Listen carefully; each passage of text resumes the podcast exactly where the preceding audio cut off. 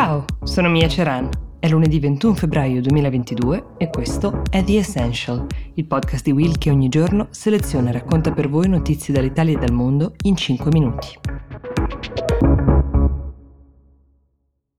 La situazione della guerra che potrebbe scoppiare tra Russia e Ucraina è talmente precaria che forse sarà necessario un aggiornamento quotidiano su quello che accade questa settimana e forse anche oltre, premettendo che le linee di confine tra i due paesi sono spesso, anche da diversi anni, luoghi di tensione e di scontri, c'è spesso del fuoco tra le forze ucraine e i ribelli spondati da Mosca. Solitamente il fuoco è quello dei cecchini, ci sono spari, adesso però è arrivata invece l'artiglieria pesante, quel che si sente non sono solo degli spari ma dei veri e propri bombardamenti. Questo avviene nelle regioni cui nomi avete imparato a conoscere in questi giorni, forse anche prima, la Crimea, quella annessa dalla Russia nel 2014, il Donbass, dove i filorussi hanno creato il loro quartier generale, addirittura stampano passaporti russi per la popolazione ucraina che vuole affiliarsi, diciamo così, ma soprattutto un numero ingente di truppe russe sono arrivate adesso in Bielorussia e questo è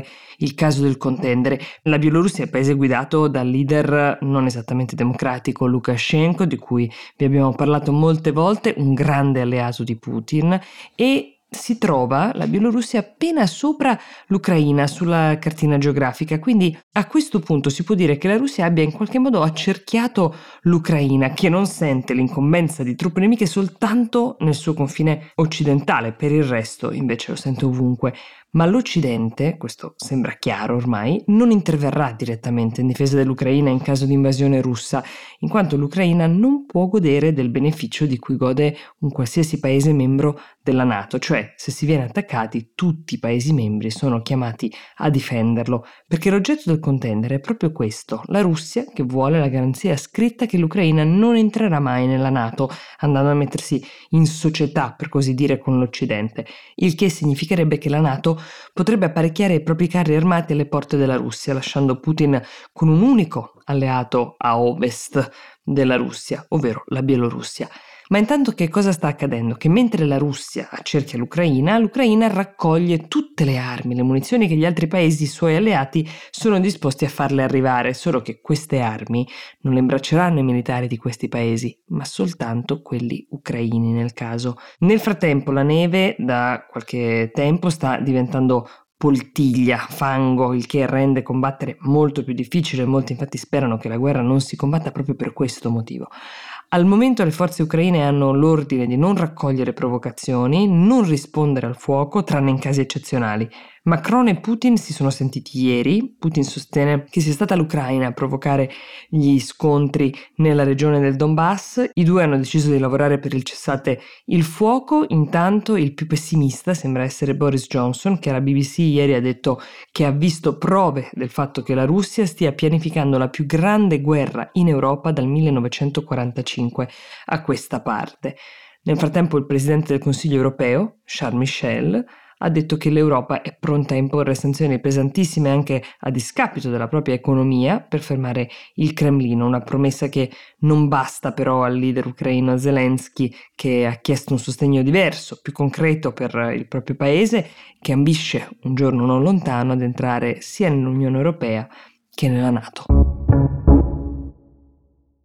Charles Michel, presidente del Consiglio Europeo, è uno dei protagonisti della prossima notizia, anzi forse il protagonista, una notizia che ha un sapore di déjà vu.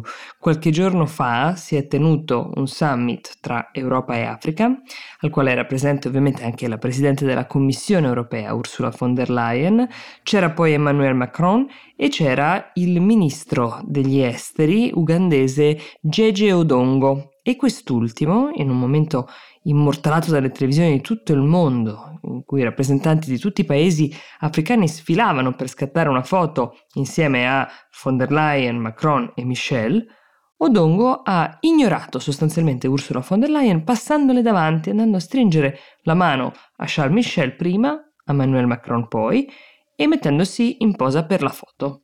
Il fatto che avesse saltato la presidente Era una svista molto evidente, abbastanza grave, tanto che Macron ad un certo punto sente di segnalarlo al ministro Odongo, con la mano gli indica la presidente, come a dire, forse non l'hai vista, ma quello si gira verso di lei, fa un lieve inchino, scambia due parole e poi si rimette in posa. Insomma, niente stretta di mano per Ursula von der Leyen. Charles Michel, esattamente come fece per quello che è passato alle cronache come il Sofa Gate, quello in cui Ursula von der Leyen rimase senza una sedia per sedersi durante un incontro con il presidente turco Erdogan, ecco, esattamente come in quell'occasione non ha detto nulla, il che fa pensare che le insistenti voci che lo danno in grande sofferenza per la gerarchia che vuole la von der Leyen sopra di lui possono non essere del tutto infondate. Di certo qualcosa sta cambiando. È ingenuo pensare che l'unico a fare una brutta figura in questa occasione sia stato il ministro ugandese. The Essential per oggi si ferma qui. Io vi auguro un buon lunedì e un buon inizio settimana. A domani.